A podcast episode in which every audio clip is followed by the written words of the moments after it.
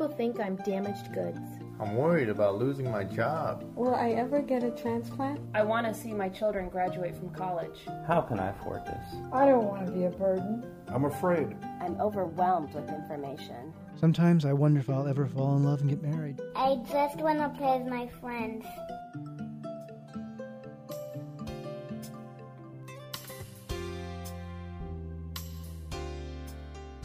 You're listening to Kidney Talk, streaming health, happiness, and hope to the renal community with your hosts, Lori Hartwell and Stephen Furst. And welcome to Kidney Talk and Yes. happy Valentine's Day. Happy Valentine's Day! It's what did a- you get me? I didn't get you anything. You, you I noticed only the long, for my husband. The long pause of silence. uh, you know, after I said, "What did you get me?" Well, I have to tell you, my husband um, took me to an Andrea Bocelli concert. And oh my goodness. I love Andrea best- Bocelli, especially the with the the cream sauce and everything. Oh no, that's fettuccine. That's yeah, that's fettuccine Bocello. Oh, oh God, but this is Andrea Bocelli. Bocelli. He's an incredible classical music star. uh huh. Um, isn't he blind? He's blind, and oh my God, I just. I, I told Dean, I said, I hate to admit this, but he's plan B. The guy is just so incredibly talented and he sings with so much emotion and he just, he doesn't even speak English and you know that he's singing about love. Wow. And what a perfect subject for Valentine's Day. Yes. I And mean, you know what? Finding Another- Mr. Right, Mrs. Right. Oh, everybody's Mrs. looking Right. right now. Oh God, you know, I I was looking for Mrs. Wright one time and I, I made a U-turn. Uh, we have a story coming up here on Kidney Talk of the most amazing amount of love and and for for somebody. Yes. Joan Salzman, right? Yes, Joan Salzman Now, has an she got incredible married when story. she was uh, yeah, she got married uh, later on in life. yes. And as soon as she gets married, I think she donated a kidney to her new husband. Yes, and she wrote a book called Mr. Right and My Left Kidney. So when we come back, we're going to talk to Joan Salzman and find out. I think that would make a good movie. Like they could play a double bill with my left foot.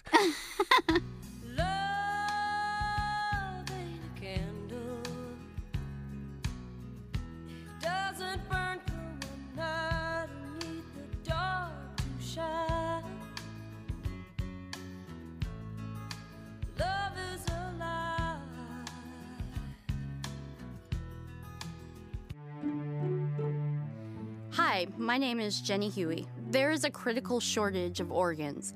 91,000 people are waiting for a transplant. I am one of those people waiting for a kidney, like many of you listening. I wait for my transplant coordinator to call me with the good news that they have a kidney for me. Other young women my age are waiting for that special someone who they met online at that dating website, Match.com, to call. And I'm waiting for the right cross match. It is important that we all inform our friends, family, and coworkers about the importance of becoming a donor and to make sure they sign a donor card. Also, they need to discuss this very important decision with their family. We all need to bring awareness to the public about the importance of giving the gift of life so I can continue on with my life, dialysis free, and have guys waiting patiently by the phone for me. Hi, Joan. Well, welcome to the show. Hi, Lori. Thank you. Happy Valentine's Day. Yes. Thank you. You too. Now you've got a great, great love story here, don't you? Oh, thank you. I think so. You have a great love story here. So uh, tell us how you and your husband first met. I was almost 46, and by that time, I and everyone else I knew gave up on the idea of my finding the right person. Now your parents must have been out of their minds while you weren't married. Well, my mother, as you could imagine, kept asking me, um, when are you going to find somebody? You know, when I was 30, she would say, you know, when will you find someone? By the time I was 40, she would say to me, you know, Joan, you should just find somebody, anybody. There's a guy with a cardboard sign on the end of the street that says, "We'll work for food. Get him." it didn't matter who it was at that point. Um, but but I was just I was just about 46, and I decided that you know that old conventional wisdom of just do what you love. Yes, I do. well, what what I had always loved, and then you'll meet the right person. What I had always loved was movies, And I, ever since my dad took me to see Martin and Lewis when I was four, I was just a really huge film buff. And so I decided that I would go with my friends to the Montreal Film Festival. And so I went to the festival in Montreal. And during the festival, I kept seeing this guy, and I thought he was really attractive. And then I thought to myself, oh, that's silly. You know, here it is, a film festival. I don't want to start anything here. And I just put it out of my mind. And then the last night of the festival, um, my friends and I went to um, a screening in a huge venue, uh, the Place des Arts in Montreal. And I turned around and I see this guy again, and I thought, you know, nothing of it.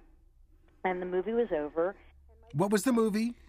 What was the movie? It was an interesting movie. It was called Jonah Who Lives in the Whale, and it was a story. It was in a, it was in Italian with French subtitles. Oh my God, sounds heavy. I had like the most brilliant French teacher in high school, so I could understand the movie. And there was also a Roger Moore tribute um, at the same time. Um, Roger Moore, who of course was a James Bond. Yeah, of course. Yeah. These great clips of Roger Moore. Mm-hmm. Um, and we walked out of the, we walked out of the Roger Moore tribute in the film, and I was standing on the corner, and um, my friends and I were talking, and all of a sudden I hear my woman friend say, "Hi, John," and the guy that I had been seeing for the past few days and saw at the venue was walking over, And she knew him, huh? and she knew him. Oh, wow. So he wasn't stalking you, he wasn't chasing you down. Oh no, not at, it was just fortuitous that I kept seeing him. Um, and so he came over, and I always describe it as like in the movie South Pacific when Rossano Brazzi is singing Some Enchanted Evening, and all that he sees is Mitzi Gaynor. Mm-hmm. That's kind of the way I felt when I saw Mm-hmm. John came over and I was talking to him at first. Mm-hmm. And so I figured, you know, I mean, what could come of this? Turned out he lived in Toronto and he was a film professor, so it was like, and Jewish, of all things. Um, so that it, it, he was, you know, somebody. If I had like made my dream person, it would have been him. But I figured, you know, he's in Toronto, I'm in Philadelphia. Nothing is ever going to come of this. And then it turned out, really interestingly, that the Phillies got into the World Series against Toronto. Oh, wow. So when we first started talking, instead of talking, you know, a few minutes at a time, we used to sit on the phone during the whole games of the World Series. And it turned out that Toronto won. And it was like my mother's always saying to me when I was growing up, let the boys win. I didn't let Toronto win, but I always feel like it didn't hurt that they did. So you started dating and, and going out, and um, and you found out he had kidney disease. So how did that uh, uh, impact your feelings? Well, it's interesting because I found out sort of pretty early on, and I thought about it for a while, and I thought, well, does this make you know does this make sort of good intellectual sense to be getting involved with someone that has kidney disease? And I thought that it doesn't make sense to think that way. You know, if it's somebody that I really care about, you don't know if the person that you meet can get run over by a car the next day or something else can happen to them. And so I thought about it for a while, but it wasn't something that made me think, you know, I'm not interested, I'm not going to pursue this. Now, when he had kidney disease, I mean, was he on dialysis or was he just, you know, on medication or what was he doing? Well, actually, he wasn't on anything when I first met him. And since there's no way to tell that someone has kidney disease, you know, I mean, there's except that sometimes they're tired. He was probably in about 3.0 creatinine around then, and he didn't look bad. He could do mostly everything. He was on a an, on a low protein diet, and so that was the only thing that really, you know, And you noticed that you could go long periods of without him going to the bathroom. yes. Do we keep track of that? I don't know, Joan. Do do women keep track of men's bathroom schedule? Sure, Steve. We don't try to coordinate with men, just other women. much. when I noticed it more was when we would go on vacations and go hiking. and John's nine years older than I am, and so for a while I thought maybe this is just our age difference Mm-hmm. to the kidney disease, but I'm pretty sure now, since I've gotten to be the age and older that John was then, that that it was the kidney disease making him really tired.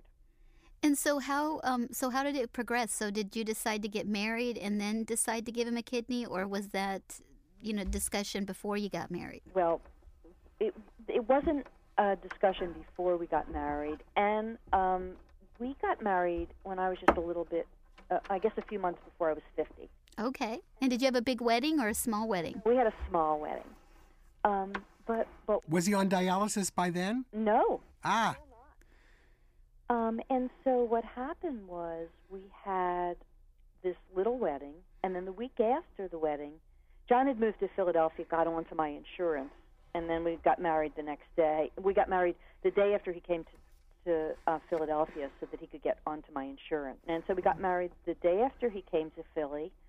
And then what happened was a week afterwards, he went to see the neuro- n- the nephrologist in Philadelphia for the first time. Um, he had nephrologists in Canada, but now that he was in Philly, we found out about this great nephrologist in Philadelphia. Because we went to the doctor, and this was I was married a week, and the doctor looked at me and he said, "You know, we've had a lot of success with spousal transplants." And I thought, "Oh, I I was a wife for a week and already, you know, a candidate for a spousal transplant." Oh my goodness. And so, it, and and to to be fair to the doctor, who's wonderful, he didn't really know how long we'd been married, so you know, it wasn't as if he was just broaching the subject. okay. So, so uh, when we come back, we'll talk more with you and find out more about this soap opera that I'm excited about. It's kind of like a cross between General Hospital and One Life to Live. And now it's time to Ask the Nephrologist. I'm always so tired. How do I stay active with limited energy? And here's Dr. Alan Nissenson with the answer. Just having kidney failure, whether you've started dialysis yet or even people who are on dialysis getting it the traditional three times a week and doing well, are still not going to feel 100%. Because think about the fact that your kidneys are working for such a brief period of time, your artificial kidney compared to your normal kidneys. So it's not surprising that dialysis can't remove all the toxins. It actually removes about 15 to 20 percent of the toxins. That's about what it does. And your body's left with all the other toxins that it doesn't remove very well, some of which make you feel tired and weak. Uh, there are some specific causes of tiredness and weakness. The most important one is anemia. That's something the dialysis unit and the nephrologist uh, check very frequently, give you medication for, and generally is well controlled. So, although that may contribute somewhat to tiredness, it's probably not the most important reason anymore. It, you, if you were to ask me this question before 1989, I would have said anemia accounts for almost all of this. In 1989, the medication which almost all dialysis patients get now, EPO, which stimulates the body to make blood, uh, has pretty much corrected the anemia as a problem. So, anemia, although it's a little bit of a problem, still is not the problem it was, but people are still tired who are on dialysis. One of the most important contributors to tiredness is a lack of physical conditioning. And I think, although it's hard, it's critically important in dialysis patients, even more than in the general population, to exercise on a regular basis.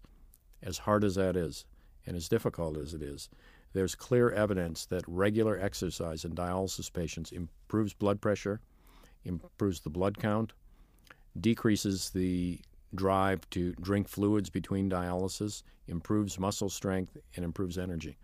All of those things can come from simple exercising like riding on a stationary bicycle.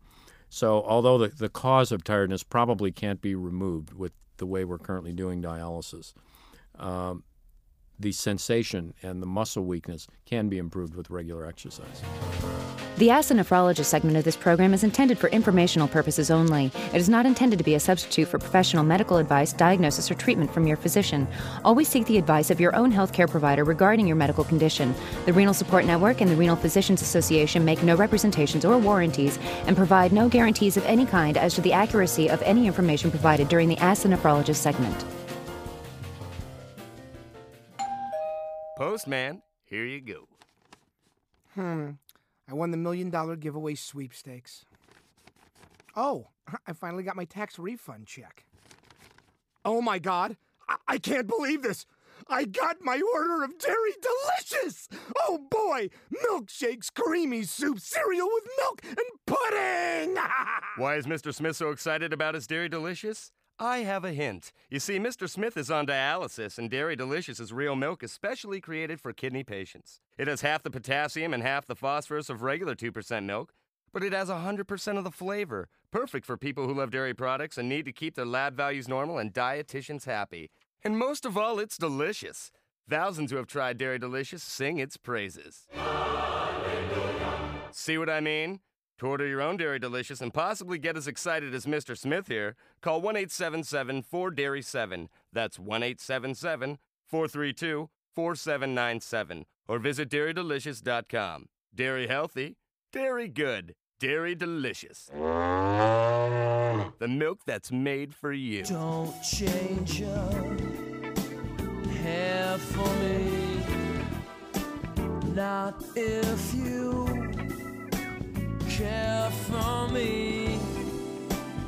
Stay, little Valentine.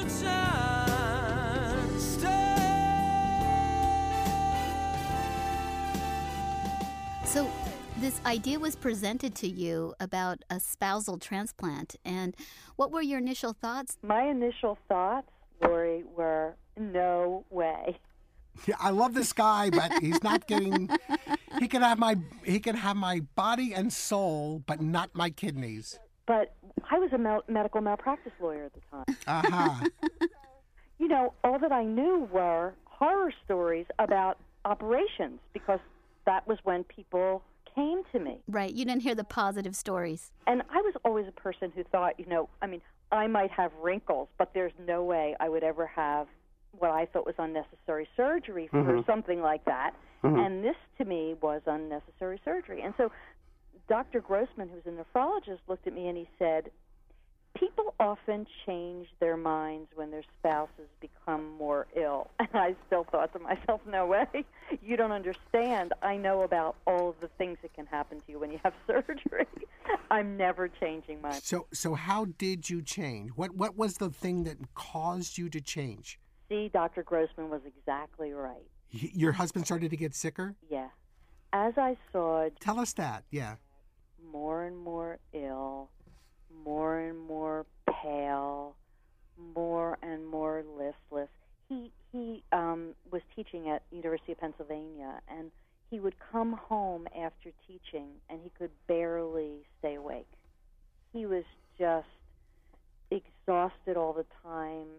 He didn't enjoy anything, and and at that point, I said, "Well, I can really do something about this, and I'm going to have to figure out a way to put aside all of the bad stories I know about operations and really think about this. And just about that time, um, the nephrologist referred John to the transplant center at Penn, and I went along with him.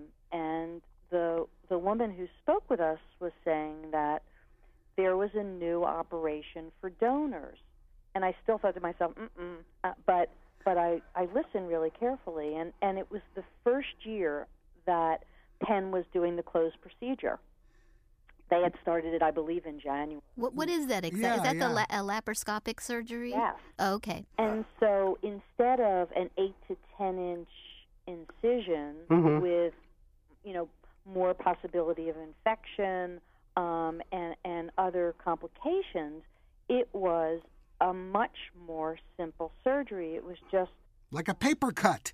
it's a little more than a paper cut, but it was um, just a, several um, in small incisions in the abdomen, and they would put the instruments through there. And then I, I just love Dr. Naji, who is John's transplant surgeon. I love the way he described this to me because what he said was they make incisions, they put instruments in through the incisions, they cut the kidney off, and they catch it in something that looks like a butterfly net, and they pull it out through about a three inch incision underneath the belly button.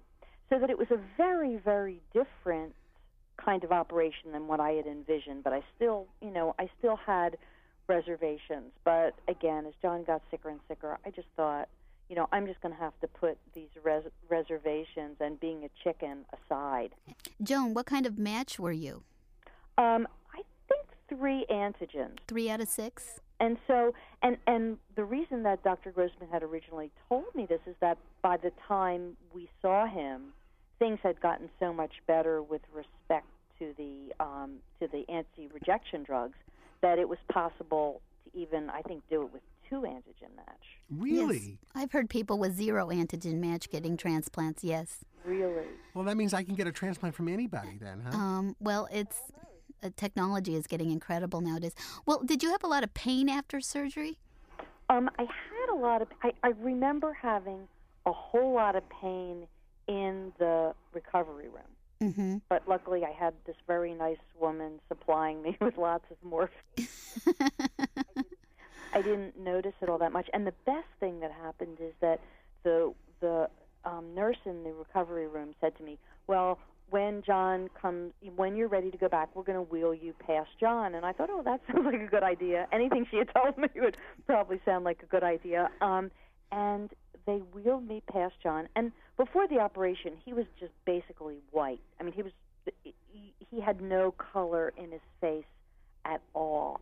And when they wheeled me past him in the recovery room, he was already pink What did did the kidney start working right away for him? immediately. Oh wow, that's incredible when that happens. Yep. So he was pink. And it was like, I, and I had never had a child, and I had always wanted to have a child. And now you had this gigantic child who was pink. And I felt like I'd really given life to somebody that I already loved. And it was really amazing. So why did you um, decide to write this book? Because of the, your experience? It's interesting because I decided to write my book because I had looked for something when I was thinking of giving John my kidney, and there was nothing around. And so I thought, I think I'm going to write this book. And I also thought that I had read a number of articles talking about how I could hardly wait to give my loved one a kidney. And I thought, you know, there's something a little off about this because it's serious surgery. It's something that, you know, it's something to think about. And I thought that I should write something that I felt like was real was realistic.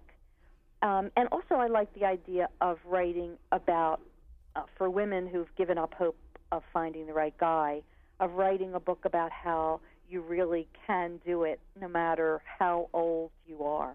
And so both of those things made me want to write the book. So the first uh, book idea you had, the sci-fi idea where an alien comes down and gives your husband a kidney, that went out the window? It's uh, and the novel. Stephen might be able to produce that movie. I'm thinking in terms of movies now. That would be a much better movie. Just writing. so uh, the book is called Mr. Right in My Left Kidney. Exactly. And so how long did it take you to write this book?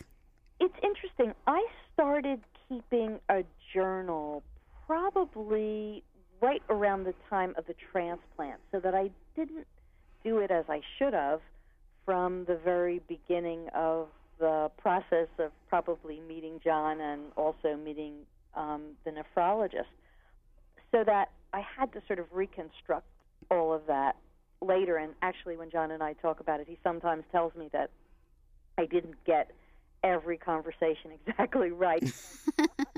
well, that's a husband and wife kind of thing, you know, where everybody has different ideas of what was said. Exactly. And how long has um, uh, the transplant been working? Um, it's seven years. Oh, wow.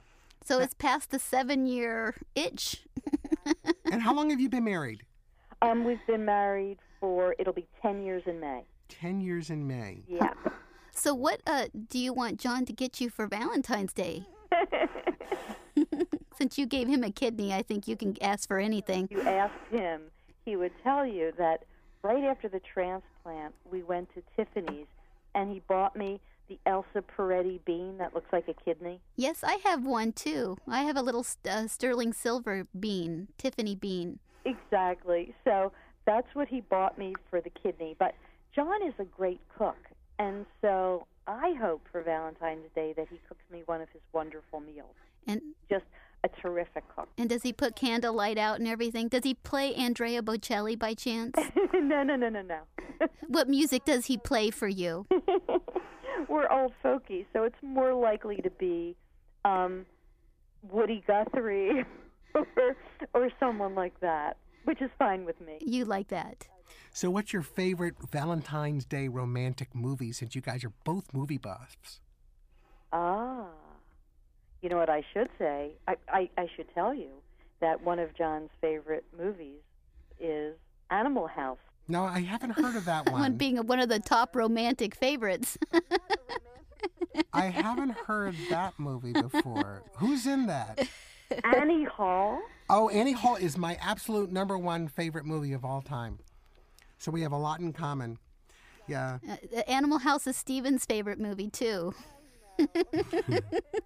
And let me think what else we like that's romantic. John would not say that he's romantic, but he actually is. Um, I would say a good romantic movie would be Sleepless in Seattle.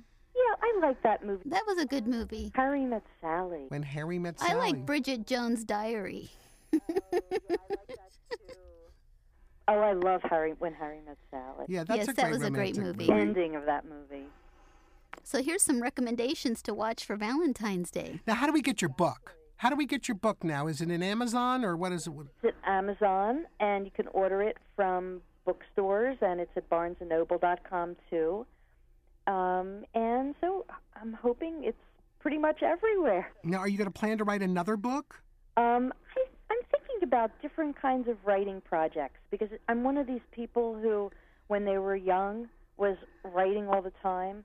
And then when I announced to my parents that I was going to, to college in theater, they said, "Oh no, you're not. you're going to have to do something practical." And so I sort of stopped doing the more creative kind of writing, and then started writing briefs. Uh, became a lawyer. So I'm really glad to be back to this kind of writing. And I'm actually thinking of a novel right now. Probably not about kidneys. No, what can I have? Typecast. Can I have first dibs on the movie rights to it then? okay. Well, a happy Valentine's Day, and your you gave your husband the greatest gift of all, and that was the gift of life. And we'd like to, you know, encourage everybody to be a, a organ donor. And uh, has you has you have your feelings changed about organ donation? I really feel much more strongly about organ donation because I feel like, you know, it's a wonderful thing to be able to give a loved one an, a kidney. It really is a wonderful thing. It's a wonderful feeling. It's the best thing that I've ever done. But it makes me sad that everyone doesn't have the opportunity to have someone do that for them and that there's so many people who need organs and other people are going to their graves with their organs and I don't really get it What's that saying? Take that everyone will sign a donor card and tell their loved ones what's that saying? Don't take your organs to heaven, leave your organs here, or something like that. exactly and I really feel strongly about it That's a pithy bumper sticker. Well, it is. It is. It says, "Don't take your organs." Uh, no, the actual saying is, "Don't take your organs to heaven. Heaven knows we need them here." Exactly. Ah, that's a lot better than what you first what did I came up first with. say? The first one was take your organs somewhere, but I don't know, and something like that. you may not get them back. so true. And you know, I just I mean I I almost wish and I know that this can never happen.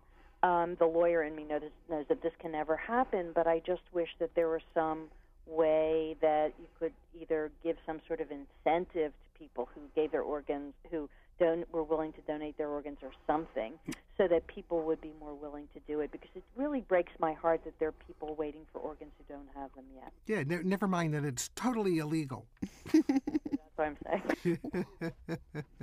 you get a free Happy Meal if you uh, give a kidney. Well, well, thanks again, and happy Valentine's Day. And, Yes. And give your husband and his kidney a big hug. Doctor, Mr. Shelton's in room three. Thank you. Mr. Shelton.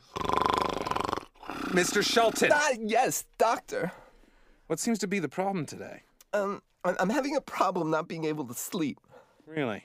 I also find it difficult to breathe. We open a window or turn on a fan or something? Certainly. Uh, let me ask you do you feel depressed? No, I, I don't think so.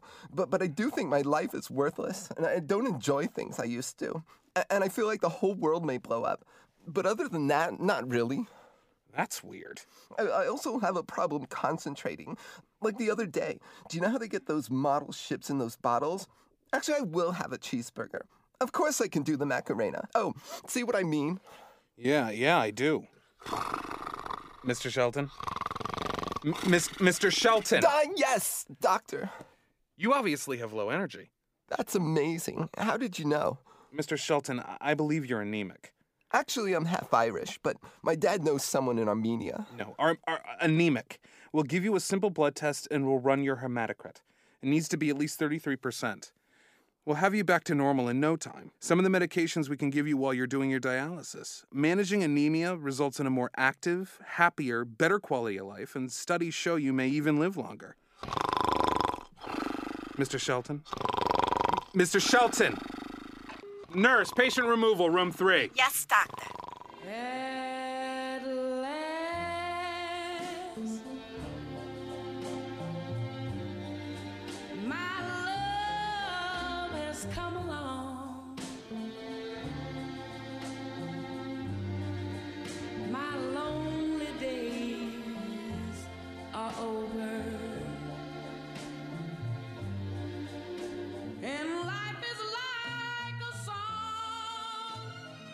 Boy, I am in a very romantic mood now. I know it's just it's, it's such a great love story. I mean, we don't hear these fabulous love stories anymore. What a gift, you know. And God, can you imagine being married for one week and then you find out that you're asked to give a kidney? I, mean, that I is- can't imagine. I mean, actually, That's tough.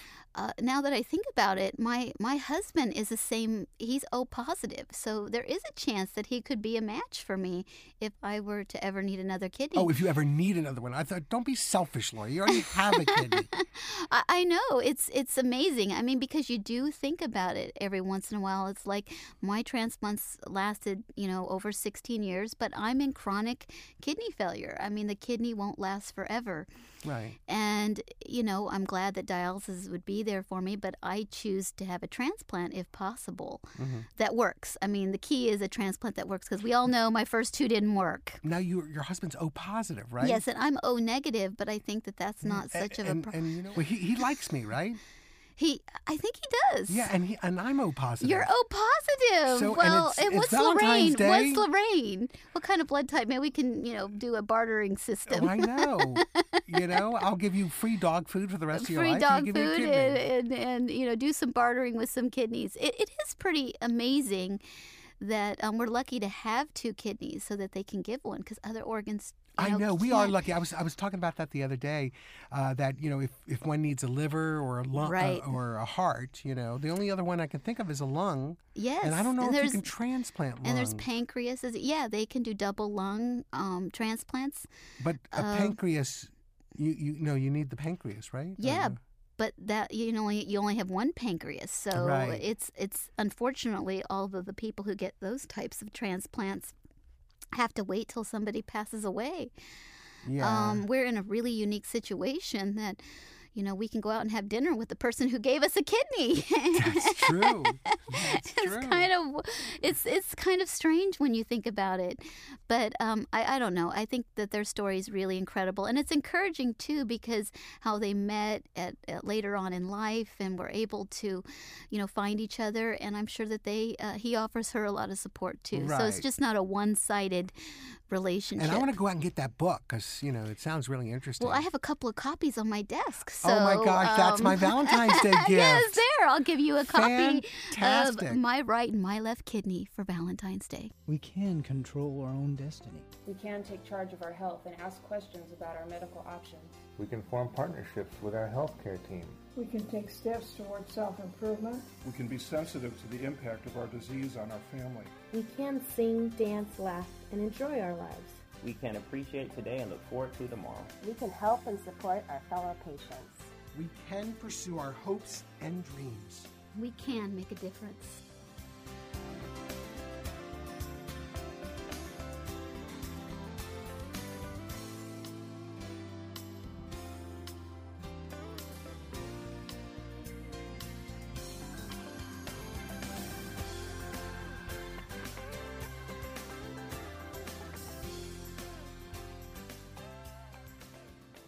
Renal Support Network would like to thank everyone who has made this show possible. Kidney Talk's founding sponsor is Amgen. Generous support is provided by Roche Pharmaceuticals and Astellas. Friends of Kidney Talk are Abbott Laboratories, American Regent, and Fresenius Medical Care North America. Thank you for helping us stream health, happiness, and hope to the kidney community. Visit rsnhope.org for more information. The opinions, recommendations, statements, and advice contained on Kidney Talk are for information only. You should not use the information on the show to diagnose or treat a health problem or disease without first consulting with a qualified healthcare provider. Please consult with your healthcare provider about any questions or concerns you may have regarding your condition or dietary regimen.